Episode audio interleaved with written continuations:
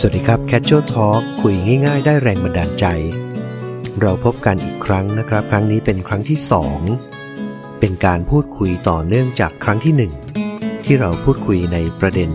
บล็อกเกอร์ท่องเที่ยว โดยที่เราได้เชิญบล็อกเกอร์สี่ท่านจาก4เพจมานั่งพูดคุยแลกเปลี่ยนมุมมองในหลากหลายประเด็น ก็มีเรื่องราวที่น่าสนใจ ซึ่งก็ขออนุญาตแจ้งรายชื่อของทั้ง4เพจ พื่อเป็นการทบทวน แล้วก็ขอขอบคุณทั้ง 4 ท่านที่ได้มาร่วม Casual Talk กับเราอีกครั้งนะครับ จากเพจที่ 1 คุณรุ่งนครยอดคำตัน หรือว่าคุณรุ่งเพจ Trip TH คุณเอกประวัติ สวัสดิโรธหรือว่าคุณอิดจากเพจเที่ยวจนไม่มีจะแดก เพจที่ 3 คุณพัทรารวีเกตธีรโรธหรือว่าคุณไข่มุก เพจเที่ยวแบบกรู แล้วก็เพจสุดท้ายคุณกฤษณันสุวรรณวิเชียน เพจเที่ยวก่อนตายนะครับ หรือว่าคุณบีมสำหรับเนื้อหาในการพูดคุยใน Casual Talk ครั้งนี้นะครับ นอกจากจะเป็นสื่อเสียงที่เราได้ฟังกันอยู่ตอนนี้ เรายังได้ทำอยู่ในรูปแบบของบทความ เป็นการสรุปสาระสำคัญ หรือว่าเป็นเรื่องราวอื่น ๆ ที่เกี่ยวเนื่อง ที่ไม่ได้อยู่ใน Casual Talk นี้นะครับ แต่ก็เป็นเรื่องราวที่น่าสนใจจาก 4 เพจ4บล็อกเกอร์อาจจะมีเรื่องของตัวเลขสถิติที่น่าสนใจต่างๆ ก็สามารถติดตามได้นะครับ ผ่านทางเว็บไซต์ essential.co.th ทาง Facebook ก็เพจ Casual Talk หรืออาจจะติดตามได้ทางช่องทางอื่น ๆ นะครับ ที่มีเพื่อนๆ พันธมิตรของเราก็นำไป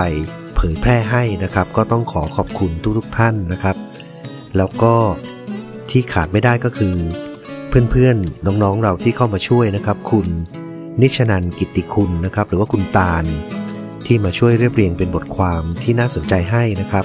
คุณทิตยาชีชนะหรือว่าน้องน้ำก็เข้ามาช่วยด้วยนะครับ รวมถึงคุณโชติกาพรมจักนะครับ หรือว่าคุณอุและทีมงานก็เข้ามาช่วยเรื่องของการถ่ายภาพนะครับในการ พูดคุยแคชชวลทอล์กนอกจากนั้นก็ยังมีน้องๆเพื่อนๆนะครับ เบื้องหลังที่ช่วยกันขับเคลื่อนให้เกิดกิจกรรมนี้ก็ขอขอบคุณทุกๆท่านครับ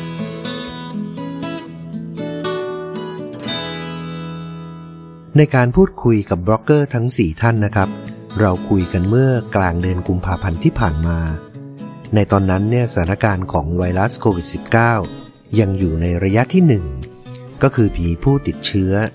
ในประเทศจีน ยังไม่ได้มีการ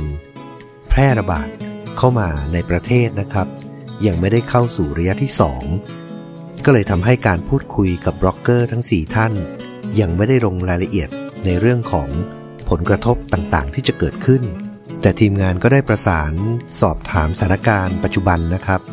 ก็ทราบว่าได้รับผลกระทบมากพอสมควรนะครับ ตอนนี้การท่องเที่ยวต่างๆ ก็หยุดนิ่ง การรีวิวหรือการทำคอนเทนต์ก็ได้รับความยากลำบาก คงต้องติดตามสถานการณ์ต่อเนื่องต่อไปนะครับ แล้วก็เป็นกำลังใจให้กับทุกๆคน ให้สามารถผ่านพ้นเหตุการณ์นี้ไปได้ด้วยดี การพูดคุยที่เราจะได้ฟังในตอนที่2นะครับก็เป็นประเด็นที่ต่อเนื่องจากตอนที่ 1 เราคุยกันต่อในเรื่องของเทรนด์ของปี 2020 บล็อกเกอร์ท่องเที่ยวทั้ง 4 ท่าน มองเห็นอะไรบ้างนะครับ สิ่งที่จะเกิดขึ้น การมีการแข่งขันกันของบล็อกเกอร์ท่องเที่ยวจำนวนมาก การเปลี่ยนแปลงของเทคโนโลยีจากแพลตฟอร์มใหญ่ ๆ อัลกอริทึมที่เปลี่ยนแปลงตลอดเวลา แนวโน้มจะเป็นอย่างไร ส่งผลกระทบอย่างไรกับพวกเขานะครับ และพวกเขามีวิธีการที่จะรับมือ และการพัฒนาต่างๆ อย่างไร รวมไปถึงเรื่องของอนาคต ไกลๆ 5 ปี 10 ปี พวกเขาวางเส้นทางชีวิต กับการทำงานด้านนี้อย่างไร และสุดท้ายก็คือคำแนะนำให้กับเพื่อนๆ หรือทุกคนที่สนใจ อยากจะลองพัฒนาตนเอง โดยยึดอาชีพเป็นบล็อกเกอร์ท่องเที่ยวนะครับ จะต้องมีวิธีคิด มีจุดเริ่มต้นอย่างไร ซึ่งทั้งหมดนี้ก็จะเป็นภาพรวมของเนื้อหาในตอนที่ 2 นะครับ เข้าสู่เนื้อหาในการพูดคุยกับบล็อกเกอร์ทั้ง 4 ท่านใน Casual Talk นะครับ กับประเด็นที่เราพูดคุยกันต่อเนื่องในเรื่องของเทรนด์ของปี 2020 แต่ละท่านมองว่า แนวโน้มของบล็อกเกอร์ในปีนี้เรื่องของการท่องเที่ยวเป็นอย่างไร พวกเขามองอนาคตในปีนี้ และปีหน้า หรือมองยาวไกลไปถึง 5 ปี 10 ปีอย่างไร ปี 20เนี่ย คิดว่าวงการบล็อกเกอร์จะมีอะไรเปลี่ยนแปลงหรือว่าจะขยับเขยื้อนไปทางไหนในมุมเราถามลุงก่อนค่ะเราต้องให้เกียรติอ่าใช่ใช่ให้เกียรติท่านประธานให้เกียรติเพจ number one หมายถึงปีนี้ปีนี้ ถ้าถ้าคาดว่ารวมๆเนี่ยมันจะเหมือนเดิมไหมบล็อกเกอร์ หรือว่าจะมีอะไรดีขึ้นหรือแย่ลงผมว่ามันไม่เหมือนแน่นอนครับยุคหนึ่งเลยบล็อกเกอร์เยอะขึ้น แล้วคอนเทนต์จะเยอะขึ้น ครับแต่สุดท้ายแล้วเนี่ย อันนี้ก็ต้องขอบคุณอัลกอริทึมเหมือนกันอืมเขาก็จะคัดคอนเทนต์ที่ดีหรือไม่ดีออกไปใช่ถ้าสมมติว่าคอนเทนต์เนี่ยผมว่าสุดท้ายเราก็ต้องกลับมามองที่คอนเทนต์ของเราเองด้วยว่าอืมเอ่อมันดีพอหรือยังใช่อืมถ้าสมมติว่ามันมันมันดีมันก็จะถูก feed ขึ้นมา ถ้ามันไม่ดีมันก็อาจจะถูกอัลกอริทึมเนี่ยกดไปแล้วก็มันก็จะแยกให้เราด้วยว่าบล็อกเกอร์ที่ไปคนมาคนอื่นมาเนี่ยคือเขาก็จะถูกอัลกอริทึมเนี่ย feed ออกไปอืมเขาฉลาดอ่า เช็คเวิร์ดเทียบอัพตรงอัพตัดลงเลยอืมคือในมุมของลุงคือว่าสร้างคอนเทนต์ใช่ครับที่ดีนะแล้วก็ให้แตกต่าง ซึ่งควรจะแยกไหมระหว่างการทำคอนเทนต์ที่เป็นคอนเทนต์ที่คุณภาพดี เป็นประโยชน์กับผู้อ่าน กับคอนเทนต์ที่รีวิวจริงๆเอามาฟิวชั่นก็ได้เออสมมติว่ามันมีประโยชน์ต่อคนอื่นด้วย แล้วก็ครัมับนมันเป็นแนวอ่าเหมือนเหมือนการเขียนเนี่ยสมมติการเขียนเนี่ยผมพยายามปรับตลอดน้ำ แก้วนี้ดื่มแล้วอร่อยสดชื่นมากครับผมสังเกตพฤติกรรมของคนใน Facebook นะว่าอืมกินแล้วคือดีมากแต่แบบภาษาบ้านๆอะเขาจะชอบอืมอ่าภาษาบ้านดีๆคือดีมากแบบโอ้โหกินแล้วแบบดีต่อใจเอ๊ะอะไรประมาณนี้แต่ถ้าเราใช้คำพูดแบบใช่ครับสวยไปอ่าใช่เออเวอร์หรือสวยไปเนี่ยดีที่ต้องครับต้องเปลี่ยนไปอยู่แล้วครับเพราะว่าถ้ามองในมุมตลาดผมว่ามันก็ คือคนก็เปลี่ยนจากออฟไลน์สื่อสิ่งพิมพ์มาลงในออนไลน์มากขึ้น มันก็ต้องโตขึ้นอยู่แล้วเพราะที่ผ่านมาก็โตขึ้นมาตลอด ถ้าเป็นบล็อกเกอร์ก็จะที่พี่ลุงบอกที่บอกว่ายังไงเราก็ทำคอนเทนต์เราให้เด่นที่สุด เพราะว่าคอนเทนต์ออกมาเยอะมาก ก็แข่งกันเยอะคือถ้าเราไม่เด่นออกมา มันก็มันก็กลมกลืนกับคนอื่นนะครับเหมือนทำไงก็ได้ให้มันพยายามฉีกออกมามากที่สุดนะครับให้ลูกค้าเห็นเราได้มากขึ้นเพราะผมว่างานมันเพิ่มขึ้นอยู่แล้วแต่มันจะได้มาที่เราตกที่เรามากหรือน้อยมันก็อยู่ที่อยู่ที่คอนเทนต์ของเราที่ปล่อยออกมาอืม แล้วก็จริงๆ ความถี่ก็สำคัญเหมือนกัน สุดท้ายมันก็มาตกที่คอริทึมอีกที่ว่า สมมติเราลงทีๆอะคนคนเนี้ยเลื่อนเห็นเราทุกวันเราทุกวันเราทุกวัน Facebook มันจะรู้แล้วว่าเราอะชอบทำอะไรกับเพจนี้บ่อยดูบ่อยอืมกับอีกเพจหนึ่งเช่นเพจผมอาจจะลงคอนเทนต์ช้า พอลงช้านานๆก็เห็นครั้งสัปดาห์เห็นสองครั้งเนี่ยครับอืมมันก็จะโดนปัดตกก็เรื่องความถี่เป็นเรื่องสำคัญเหมือนกันที่จริงๆอาจจะไม่ต้องไปใหม่แต่ว่าเอาคอนเทนต์เก่าๆมารีมิกซ์ปรับใหม่อะไรเงี้ยก็ก็ควรทำแบบนั้นไข่พวกมีอะไรเพิ่มเติมไหม คือตอนนี้มามองพวกแบบไมโครอะค่ะ เหมือนตอนนี้ลูกค้าซื้อ Facebook ส่วนตัวมากกว่าเพจให้ราคาดีด้วยบางทีอะโพสต์ใน Facebook ส่วนตัวได้ไหม เขาก็สนใจไมโครมากขึ้นอืมไมโครที่มี follower ใน Facebook ส่วนตัวเยอะๆอะแต่ไม่ต้องถึงขนาดแน็กซารีที่แบบอ่าโดนปัดขนาดนั้นอะไรอย่างเงี้ยอันนั้นไงเออได้หลาอัยนนั้นแสนมันเยอะไปไงเออก็คือแบบ เราก็ยังคำนึงถึงความเป็นตัวตนทำยังไงให้มีเอกลักษณ์ของเราให้ชัดขึ้น ให้เด่นออกมา ที่เขาต้องจ้างคนเนี้ยด้วยความที่เรากับลุงอะมันมันต่างกันมากนะคะครับคือลุงไม่ได้ความขายความเป็นตัวเองไงลุงขายอืมขายความแมสอะไรอย่างเงี้ยอืมซึ่งคอนเทนต์ใช่คือลุงเขาเพื่อสังคม เพื่อสังคมเราเพื่อการค้าไม่ใช่ไม่ใช่ไม่ใช่ใช่คือถ้าเมื่อไหร่ที่เราอยากจะให้มันมีงานอะครับ มาทำให้เราต้องทำกันบ้านเยอะอืมใช่อืมต้องไวเมื่อก่อนคือแข่งความเร็วนะ ใช่ใช่เรื่องแข่งความเร็วก็ยังสำคัญเสมออะไรที่เปิดใหม่อะถ้าเราลงก่อนอารมณ์แบบลงก่อนเหมือนชนะอะอืมเนื้อออกไหมเพราะเขาเห็นก่อนแล้วเพราะเขาเห็นก่อนแล้วอะไรอย่างเงี้ยอืมซึ่งตอนนี้ก็เลยทำให้เราก็มีช่องทางรายได้เพิ่มขึ้นอีกใช่ใช่ใช่อีกช่องทางคือในโพสต์ส่วนตัวส่วนตัว มันก็ทำให้เราไม่ชอบคือเป็นคนที่ไม่ค่อยรับแอดเฟซบุ๊กคนไม่รู้จักอะค่ะ อยู่แล้วอะอืมมันก็ยังมีความเป็นแบบก็ไม่ค่อยอยาก แต่เราเลือกไม่ได้บางทีเราอยากได้เงินอะเมื่อไหร่ที่เราปุ๊บมันก็ต้องเปิดเป็นมันต้องเปิดพับลิ public กใช่คือถ้าเมื่อไหร่เราอยากมีความเป็นตัวตน แล้วลูกค้าสนใจความเป็นตัวตนของคนคนนั้นของเอดมินมากขึ้นอืมโดยที่ไม่สนใจ follower อืมบางทีไม่ได้สนใจ engagement ด้วยซ้ำแต่ชอบคนเนี้ย อยากได้บีมอะให้ถ่ายชุดว่ายน้ำให้หน่อยเออเอ้ยผมเคยได้งานรีวิว ที่โกนที่โกนขน ที่โกนขนสีชมพู เออไม่เคยได้อันเนี้ยเออเอออันเนี้ยอีกอันเดียวแล้กัวนคือผมอันนั้นผมคืองานที่ไม่อยากได้มาก เพราะว่ามันไม่มันไม่ใช่อะโกนตรงไหนแต่คือจะปฏิเสธไปมันก็มันของผู้หญิง แต่ว่าคือผมมาถ่ายแฟนลงนะครับไม่ได้ถ่ายลงอ่าตอนนั้นเรียกเรียกไปแพงกว่าปกติ เช่นปกติเรียก 500 อันนี้เรียกมาสองเท่าเป็นพันหนึ่งอะไรเงี้ยเพราะว่าเราไม่อยากได้เอากูไม่เอาอะไปคแต่นมัอื่นนได้แต่มันได้อันนี้แต่เขาก็บอกเอานี่ผมก็อยากจะถามว่าทำไมถึงเลือกผมเออเออแล้วก็พยายามบอกว่าเออมีเพจอื่นสนใจไหมเขาบอกเหมือนเอเซี่เขาก็ขี้เกียจคุยกับลูกค้าละเพราะลูกค้าเลือกคนนี้เออสุดท้ายผมก็ไปได้มาซึ่งผมรู้ว่าลงไปมันก็อะไรก็ไม่รู้อะไปถ่ายที่ทะเลโง่ๆซึ่งไม่ใช่มันก็สุดใครท้ายมันจะไปนั่งโกนขนที่ทะเลงงใช่ก็โกนที่บ้านมาไไงงมากนะเราจะรู้สึกว่าแบบเราก็ไม่อยากให้ลูกเพจรู้สึกว่าขายของอีกแล้วขายของอีกแล้วอย่างเงี้ยค่ะ เรายังมีความเป็นตัวเองอยู่นะ ตรงที่เราไม่ได้งบขนาดว่าเราจะโพสต์เก็บกันอะ อืม เรายังบอกขอขอเป็นมันเรือนได้ไหมคะขอเอาอะไรเขาลงหน่อยอะไรเงี้ยยังยังยังมีความเป็นแบบนี้อยู่งานชุมไง บ้างานชุมไงโอ้โหมันมีเป็นช่วงช่วงๆที่มันติดกันเราก็ขอไว้อะไรอย่างเงี้ย เมื่อก่อนก็เช็คนะว่าโพสต์อันนี้ไปอะถูก unfollow ไปเท่าไหร่ตอนหลังไม่ไม่ไม่ไม่ดูแล้วที่เกียจดูดูแล้วสุขภาพจิตเสีย ก็เคยตามเข้าไปดูนะ unlike unlike ไอ้อันไอ้ที่เออแบบยกเลิกออกอะอ่าพอไปส่อง มันก็จะมีเหตุผลบอก บางทีมันก็เป็น account ที่ไม่ active อะเออเอออ่าโดนตัดอก็อกโดนจากตัดบัญชีออกไปเฟซบุ๊กแล้วก็อ๋อตอนแรกนึกว่าเฮ้ย คอนเทนต์เรามันไป มันกระทบใจเออกระทบจิตใจเห็นปั๊บแม่งอันนี้ดูอะไรเนี่ยอะไรเงี้ยเลยเหรอตามมันไปดูดิเอออ๋อเออเอโออเคโอเคอะไรเงี้ยอ่าคิดว่าเทรนด์ปีนี้เทรนด์ใช่ไหมเออน่าจะเป็นไงบ้างน่าจะเกิดอะไรขึ้นในวงการบล็อกเกอร์มีการเปลี่ยนแปลงอะไรไหมผมก็ดูนะว่าคอนเทนต์ส่วนใหญ่อะมันไป on อยู่บน Facebook อืม ที่เป็นท่องเที่ยวนะฮะครับคือจะให้ไปอยู่แพลตฟอร์มอื่นมันก็เล่าลำบากไงมันก็ต้องเป็นรูปอะอืมคือถ้าไอจีเต็ม max ก็สิบรูปอืมอืมวิดีโอก็ต้องแบบนั้นเท่าไหร่อะสั้นๆ ถึงแม้จะเปิดให้ยาวมันก็แบบ มันไม่มีใครที่จะรอไหวขนาดนั้นทวิตเตอร์ยิ่งทวิตเตอร์ยิ่งหนักอืมผมส่วนตัวก็มองว่าอืม Facebook เนี่ยมันอาจจะเป็นหัวใจ แต่ถ้าเกิดยิ่งกว่านั้นเนี่ย เว็บไซต์เนี่ยเป็นเหมือนจิตวิญญาณมากกว่า คือไม่ว่าแพลตฟอร์มอะไรก็แล้วแต่มันจะพังทลายเราก็ยังมาร์คซักเกอร์เบิร์กโดนศาลอเมริกาสั่งปิดปั้งอย่างเงี้ยอืมอืมคือเราก็ยังอยู่ไงอืมเว็บไซต์ยังอยู่ครับควรจะมีช่องทางอื่นๆเข้ามาอืมด้วยอืมไม่ควรมีแค่ช่องทางเดียว คนที่เริ่มมาทำในส่วนของบล็อกเกอร์ผมคิดว่าน่าจะเป็น gen ที่มันคร่อมระหว่างยุคเก่ากับยุคใหม่อืมหลาย ๆ คนก็น่าจะเคยเห็นในพวกนิตยสารอะไรพวกเนี้ยอืมคือภาพเขาจะถูกจัดแต่ง มาสวยจัดอะไรมาดีอืมคนที่เข้าไปถ่ายรูปช่วงแรกๆเนี่ย เราไม่ได้แบบโฟกัสอะไรขนาดนั้น แต่ทุกวันนี้เนี่ยคือจัดเต็มมากนะอืมหลาย ๆ อย่างเนี่ย มันไม่ได้เกิดขึ้นกับชีวิตจริงในการท่องเที่ยวอะไรอืเงี้ยมบางบางเซตรูปถูกเซตมาเยเออะอบางรูปเนี่ย ปูผ้าริมหาดวางตะกร้ามี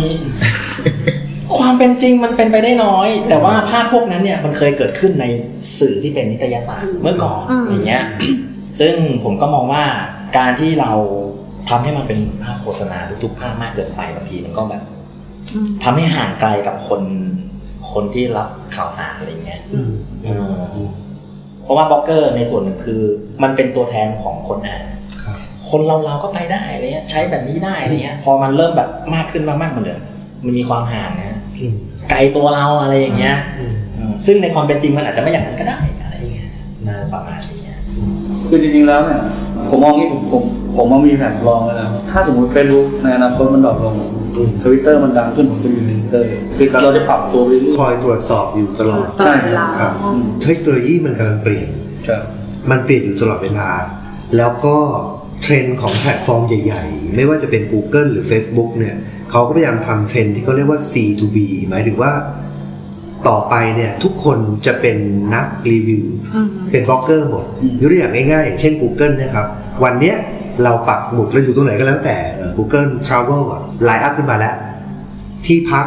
ที่กินที่เที่ยวอืมแล้วคุณชอบเที่ยวสไตล์ไหน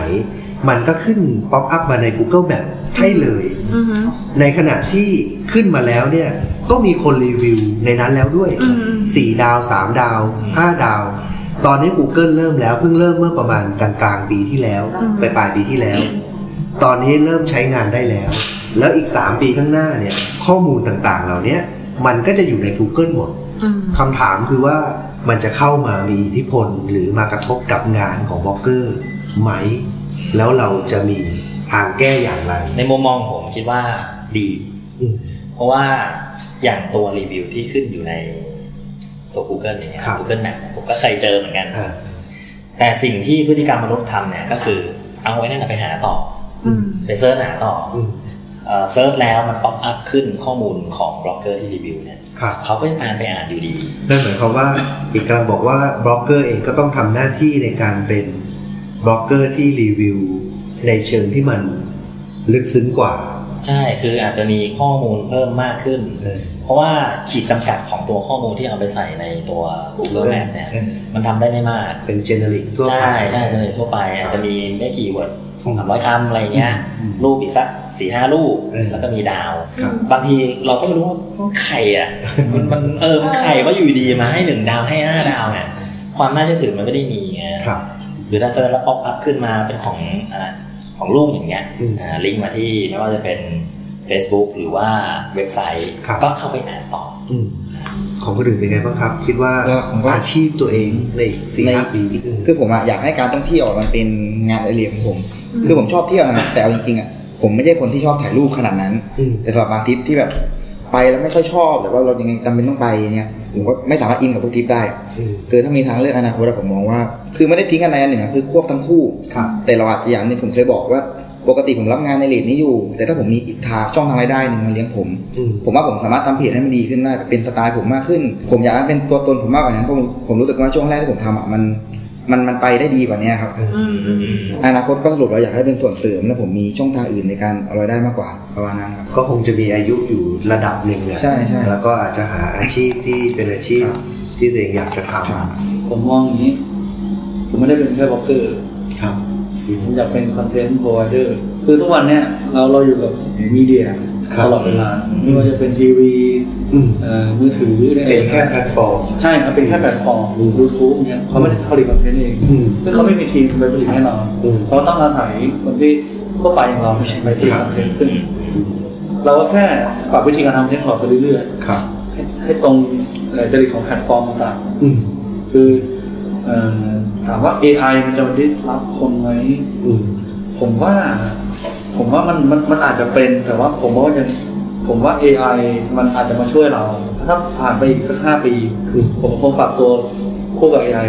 อืมนะอืมอืมใช่คือเรียนรู้ที่อยู่อยู่กับมันอืมมากกว่าอืมเราคิดว่าจะยึดเป็นอาชีพจริงจังไปเลยไหม หรือว่าก็มองมองยังไงในอีกห้าหกปี ตอนนี้ก็ยังมองว่ามันยังไม่ตายไปไหนหรอกครับมันยังอยู่แหละ แต่แค่รายได้มันจะมากจะน้อยอะอีกเรื่องหนึ่งอืม แต่ว่าเราก็ยังหางานอย่างอื่นทำไปด้วยเออมันก็มีจุดหนึ่งที่เรารู้สึกว่าการไปทำเพจคนอื่นอะมันเป็นเรื่องท้าทายไงเออเออว่าทำยังไงให้เขาโตทำยังไงให้เขาขายของได้ครับมันทำให้สมองเราแบบได้คิดตลอดเวลาด้วยไงอะไรอย่างเงี้ยเออพรุ่งนี้มีแรงมาถ่ายรูปของเราแหละอะไรอย่างเงี้ย ไม่รู้คือเราพยายามหาอาชีพอื่นแรงบันดาลใจๆใช่ เสริมด้วย แต่เราคิดว่าบล็อกเกอร์ยังอยู่ค่ะ ไม่ไม่ไม่หายไปไหนอืมอืมก็ชัดเจนนะครับกับมุมมองของบล็อกเกอร์ท่องเที่ยวทั้ง 4 ท่าน ที่มองว่าในอนาคต อาจจะต้องมีการปรับวิธีการทำงาน ปรับมุมมอง เพื่อให้สอดรับกับสถานการณ์ของอนาคตที่เปลี่ยนแปลงไป แต่พวกเขาก็เชื่อมั่นว่าบล็อกเกอร์ท่องเที่ยวก็ยังคงอยู่ ไม่หายไปไหน ประเด็นที่น่าสนใจก็คือ เรื่องของจำนวนบล็อกเกอร์ท่องเที่ยวที่เพิ่มมากขึ้นนะครับ สร้างผลกระทบต่อ ตัวพวกเขาเองอย่างไร กระทบกับวงการบล็อกเกอร์ท่องเที่ยว กระทบกับผู้ประกอบการ ลูกค้าต่างๆ แนวทางในการที่จะแก้ปัญหาผลกระทบที่เกิดขึ้น เป็นอย่างไร การพัฒนาวงการ หรือการทำงานในภาพรวมของบล็อกเกอร์ ต้องมีแนวทางอย่างไรในมุมมองของพวกเขา ด้านลบของงานบล็อกเกอร์ที่มันเกิดขึ้นกับผู้ประกอบการเกิดขึ้นกับตัวเองเกิดขึ้นกับสังคมคิดว่ามันมีบ้างไหม ในวงการที่เราทำทำๆกันเนี้ยครับ เคยมีค่ะ เคยได้ยินเรื่องบล็อกเกอร์เทงานอืมมีได้ยินนะ บ่อยด้วยอืมหรือไม่ก็อาศัยคำว่าบล็อกเกอร์ แล้วไปใช้บริการฟรีแล้วไม่ลงให้เขาอืมเคยได้ยินเหมือนกันอืมมันก็ทำให้ผู้ประกอบการอะเสียความรู้สึกไปแล้วว่า จ้างพี่อิดอะพี่อิดเทอะแล้วจะไม่กล้าจ้างลุงแล้วอย่างเงี้ยกลัวเป็นเหมือนพี่อิดอย่างเงี้ยเราไม่รู้ว่าทำไมเขาไม่ลงนะ แต่เราเคยได้ยินมาแบบนี้ว่าแบบคนนี้ไม่ลงให้เขาอืมอะไรอย่างเงี้ยอืมมันก็ทำให้เขาขยาดเหมือนกันว่าแบบพักไว้ก่อนไม่กล้าจ้างลุงเลยอะกลัวลุงเทเหมือนพี่อิดอย่างเงี้ยไม่สมมติสมมติพี่เป็นผู้ประกอบการค่ะหนึ่งที่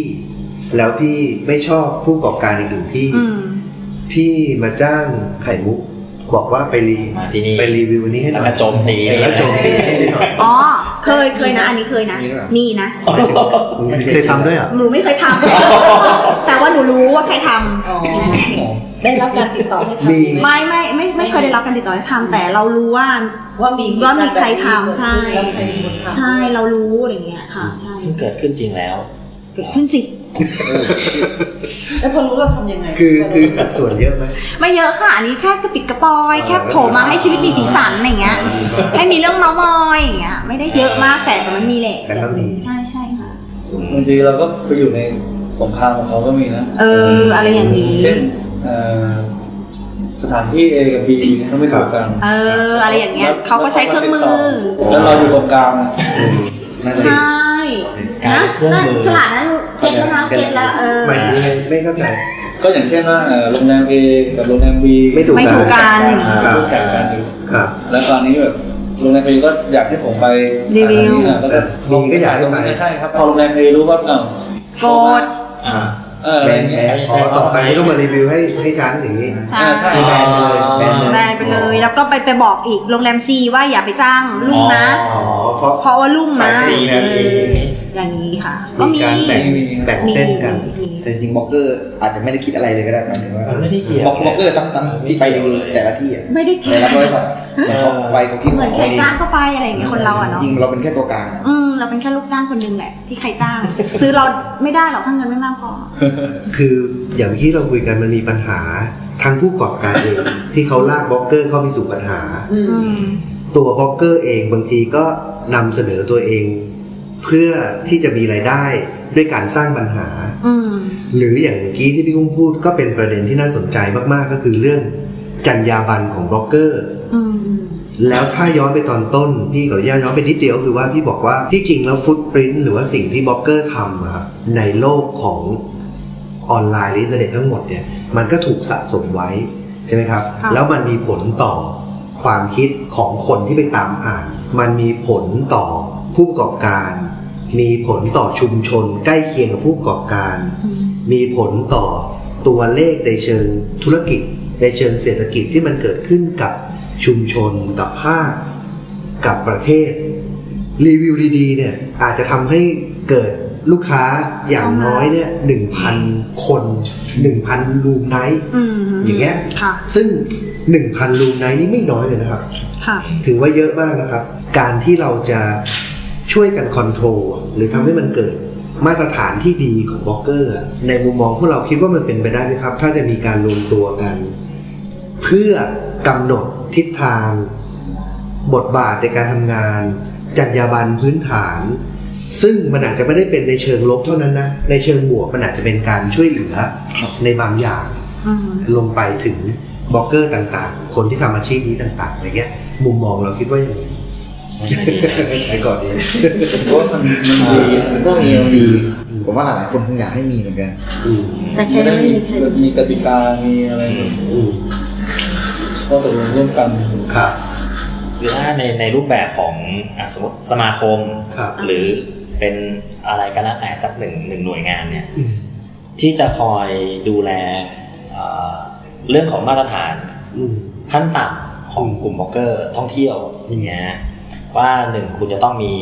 อะไรบ้างอย่างเงี้ยการนำเสนอรูปแบบไหน สิ่งไหนที่ควรทำสิ่งไหนไม่ควรทำอืมเอ่ออย่างที่สองก็คือเอ่อเรื่องของการถูกเอารัดเอาเปรียบของบล็อกเกอร์ด้วย ไม่ใช่แค่ control มาตรฐานอย่างเดียวอืมบล็อกเกอร์ที่เดือดร้อนจะทำยังไงสมาคมเข้ามาช่วยได้ไหมเช่นโดนขโมยรูปอย่างเงี้ยเหรอขโมยรูปสมาคมช่วยได้ไหมเอ่ออะไรอย่างเงี้ยเอเข้าเจมานซี่ไม่จ่ายเงินอืมอืมคือถ้าอยู่ดีๆไป เนี่ยตั้งกรอบให้เขาแล้วก็ไม่ได้เลยอะแถมเสียความเป็นตัวตนด้วยอยากจะโน่นอยากจะนี่ หรืออย่างอะผมหมาดๆเนี่ยผมก็ไม่รู้จะไปเริ่มตรงไหนไงก็บอกว่าให้ลุมไปด่าเออแป๊บเดียวโดก็นจ่ายขโมตังยค์ไปปั๊บตัดเครดิตทิ้งแล้วก็ไป โพสต์อะไรอย่างเงี้ยเออ ขายดิบขายดีแล้วก็มามองผมก็โดนเยอะนะเออที่ลุงให้แบบเยอะอืมเยอะมากรูปเยอะยิ่งเพจหลักๆ ใหญ่ๆเนี่ยโอ้โห ที่ลงที่เที่ยวเยอะยิบย่อยอะยิบย่อยอะหมายถึงว่าโดนเอารูปไปเหรอคะอืมทั้งภาพทั้งคลิปอย่างเงี้ยลุงต้องมีทนายประจำตระกูลเนาะคอย ตลอดเวลาเคยไปหน่วยแจ้งความหน่วยแจ้งความทุกวันแต่ก็ไม่คือไม่มีอะไรเลย ใช่ไง ตำรวจช่วยอะไรไม่ได้หรอกเป็นไม่ได้ ตำรวจเลยชอบว่า แต่คือถ้าถ้าอันนี้อย่างที่บอกถ้าเป็นสมาคมและช่วยกันน่ะแป๊บเดียวเพจ เพจที่ทำแบบเนี้ยมันจะปลิวไง เช่นเราไปขู่ว่า เดี๋ยวเราจะให้สิบเพจอะประจานนะ กด report นะ มันก็หายไปไงใช่ส่วนใหญ่ผมใช้วิธีนี้นะที่ได้ตังค์ทุกวันเนี้ยแค่เราโพสเฟซบุ๊กส่วนตัวแป๊บเดียวเพื่อนเราก็ไปรุม report เราเหมือนสั่งสอนรอบที่หนึ่งก่อนอืมเพื่อนเราไปรีพอร์ตถ้าเราไปโพสต์ในเพจลูกเพจเราต้องช่วยรีพอร์ตนะต้องจ่ายเลยตอนเนี้ยเขาโอนภายในห้านาทีนะวันนั้นอะ ใช่พี่ได้เร็วมากหมื่นห้าถ้าไม่ถ้าง่าลูกยเพจถ้าลูกเพจยังถ้าลูกเพจยังมือไม่อยู่มันจัดใช่ กดรีพอร์ตซะแบบบึ้บไปเลยเอาตังค์ก็จ่ายไปแล้วเออไม่ยังไม่ไง อ๋อ โอนก่อนเดี๋ยวลบออก เจอลูกเพจแบบหืมรักแอดมินมากก็กดบ๊อบระดมใส่ แต่พอพี่อิดไม่ทำรู้ไหมมันจะได้ใจ ใช่ พี่นูเป็นคนดีไงไม่ได้ เออ มันถึงต้องมีแบบใช่มันก็ดีแหละ มันจะทำให้เราอย่างน้อยก็ได้ กันเรื่องพวกนี้ออกไปบ้างเรื่องลิขสิทธิ์สำคัญด้วยลูก ค้าอะไรอะตกลงเซ็นกันแล้วนะว่าจะรับงานถึงเวลาจริงบล็อกเกอร์ออกเดินทางไปแคนเซิลกลางลำอย่างเงี้ยเรียบร้อยอย่างเงี้ย คือทำอะไรก็ไม่ได้ก็ต้องไปฟ้องร้องกันเองอะไรอย่างเงี้ยหรือบางทีบล็อกเกอร์รับงานไป ไม่โพสต์หรืออะไรก็แล้วแต่ทำความเสียหายกับผู้ประกอบการเนี่ยผู้ประกอบการก็ร้องเรียนโดยตรงมาได้เนี่ยอีกอีกมุมหนึ่งของประโยชน์เนี่ยก็คือ เราสามารถโฟกัสไปในสิ่งใดสิ่งหนึ่งได้ทรงพลังมากกว่าอืมสมมติว่าวันนี้เนี่ยภาคอีสานไม่มีใครสนใจเลยอืมนึกที่เที่ยวหรือ search เนี่ยมันมันน้อยอะ จะไปอยู่ตามขอบแต่ตรงกลางเนี่ยคือหายไปเลยคือมันไม่มีอะไรไอในความไม่มีอะไรผมคิดว่ามันต้องมีอะไรสักอย่างหนึ่งอ่าถ้าสมมติว่าการท่องเที่ยวต้องการโปรโมทหรือส่งเสริมให้คนไปทางด้านนี้บ้าง ไม่ใช่แค่เฉพาะทางเหนือหรือทางใต้อย่างเงี้ยถ้า เสนอนโยบายหรือว่าบอกแนวทางกับสมาคม คือสมาคมสามารถวางแผนเซตเป็นโครงการขึ้นมาเป็นโปรเจกต์เสนอเนี่ยว่ากลุ่มบล็อกเกอร์ทั้งหมด 50 100บล็อกเกอร์ที่เรามีอยู่ในมือตอนนี้เนี่ย เราจะทำกันแบบนี้แบบนี้แบบนี้ รู้ว่าไงบ้างผู้นำผู้นแต่เป็นคนเป็นทำำคิดว่าไงครับเรื่องในสมุมามคของมมุมมองของเนี่ยคือผมมอง ถ้าผมมองผมว่ามันดีอยู่นะครับอืมว่ามันมีอะไรนะมีมีจุด ที่แบบเฮ้ยเราถ้าเราเจอปัญหาเนี่ยเรามาพึ่งตรงนี้ได้ ถ้าเราเจอการเล่าเปรียบกับคนอื่นที่เรามาพึ่งสมาคมได้อืมเอเจนซี่ติดต่อมาเรื่องราคาอะไรอย่างงี้ด้วยคือถ้าเป็นกลุ่มก้อนที่ใหญ่พออะครับมัน คือสมมติตอนกระจายอยู่เขาสามารถถามหลายเพจได้บางเพจถูกบางเพจแพงอืมแต่ว่าอันนี่พอเป็นกลุ่มก้อนมันมีอาจจะเราเรียนก็ราเซคาตไว้เหมือนเราไม่จำเป็นต้องถูกทุกเพจครับ มันอาจจะอืมรายได้เพิ่มขึ้นพร้อมกันทุกคนก็ได้ เพราะว่าเขาไม่มีทางเลือกอื่นที่ถูกกว่านี้ถูกหรือว่ามันก็มีมันดีมากกว่าเสียอย่างนี้อืม หรือเอเจนซี่อาจจะเข้ามาดีลกับสมาคมอืมเป็นไปได้นะมันก็รับผ่านสมาคมมาเลยเพราะว่าง่ายกว่า ดีเทลมันคงมีเยอะมากอะอืมเราอาจจะเลือกไม่ออกอะไรเงี้ยแต่ถ้าได้แกนหลักแนวทางที่เริ่มเดินก็คงจะดีคำถามก็คือแค่ว่าการทำสมาคมเนี่ยมันจะช่วยเรื่องพวกนี้ไหมทั้งเรื่องการพัฒนาอือฮึและเรื่องของการลดปัญหาต่างๆ ในวงการบล็อกเกอร์ อะไรอย่างเงี้ย ก็ถ้าคิดว่าโดยรวมๆเห็นว่าน่าจะดีก็ก็น่าสนใจคำถามสุดท้ายนะครับที่เราพูดคุยกันก็คือเรื่องของการขอให้บล็อกเกอร์ทั้ง 4 ท่าน ช่วยให้คำแนะนำนะครับกับผู้ที่สนใจอยากจะพัฒนาตนเอง เป็นบล็อกเกอร์ท่องเที่ยวนะครับ จะต้องมีหลักคิด มีวิธีการมีจุดเริ่มต้นอย่างไรนะครับ ก็ลองฟังทั้ง 4 ท่านให้มุมมองนะครับในการ พัฒนาตนเองเป็นบล็อกเกอร์ท่องเที่ยวครับ เรื่องที่เราจะพูดคุยเรื่องสุดท้ายก็คือพี่อยากให้ทุก ๆ คนนะครับ ที่เป็นที่เป็นบล็อกเกอร์ช่วยฝากถึงเพื่อนๆ ในอาชีพเดียวกัน หรือฝากถึงคนน้องๆรุ่นใหม่ หรือแม้แต่คนในรุ่นรุ่นเดียวกันที่กำลังสนใจ อยากจะเป็นบล็อกเกอร์ท่องเที่ยวนะครับในมุมมองของพวกเราที่ผ่านไปมา3-4 ปีแล้วแต่ละคนนะครับ ของผมก็น่าจะเป็นฝากถึงรุ่นเดียวกันแหละครับที่จบใหม่หรือว่าเรียนอยู่ครับผมว่าจริง ๆ มันอาจจะไม่ต้องเป็นท่องเที่ยวก็ได้ คุณชอบกินชอบอะไร ถ้าแบบคุณอยากทำอะก็คือ ผมว่าลองลงมือทำไปเลยอืมก็จะเหมือนพี่ลุงแบบพอจะทำก็คือแค่มือถืออะคืออะไรมันก็ทำได้อะครับอืมแล้วก็ไม่ไม่ใช่แค่บล็อกเกอร์ยูทูบเบอร์หลายๆคนอะก็เริ่มต้นจากแบบไม่มีอะไรเลย แต่ว่าเลือกที่จะทำอืมของผมก็ที่ไปเรียนคอร์สไอทำคอนเทนต์มันก็กลับมาก็ยี่ ก็ทำภายใน 24 ชั่วโมง คือทำมาก่อนนะครับ ค่อยๆ ปรับไป ผมว่ามันดีที่สุดละเพราะถ้าคิดอย่างเดียวไม่ทำมันก็ไม่มีอะไรเกิดขึ้น อืมอะไรประมาณนี้ครับ อืมอืมทำเลยครับทำง่ายๆเริ่มต้นได้เลย อีกคิดทันไหม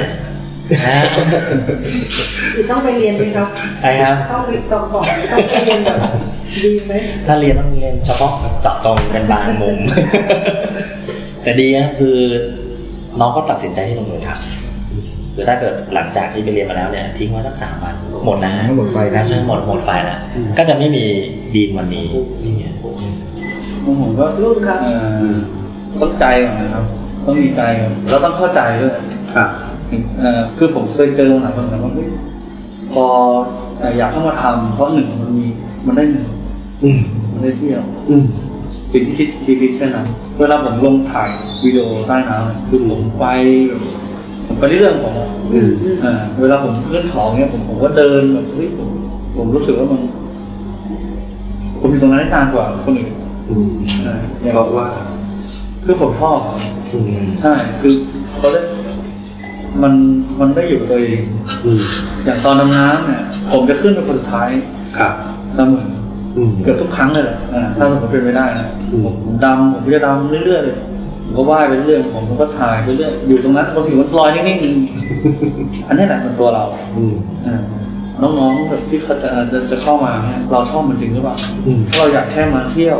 เราชอบเที่ยวแต่เราชอบไม่ชอบทำคอนเทนต์เราไม่ใช่บล็อกเกอร์นะอืมอืมคือถ้าเราอยากมาเที่ยวอย่างเดียวคือเราไม่ใช่แน่นอนอืมเราต้องรู้สึกว่ามันจะมีประโยชน์ต่อคนอื่นหรือเปล่า ถ้าเราสิ่งที่เราเขียนนะไม่มีประโยชน์ต่อคนอื่นครับ เราไม่ใช่บล็อกเกอร์ ฝากถึง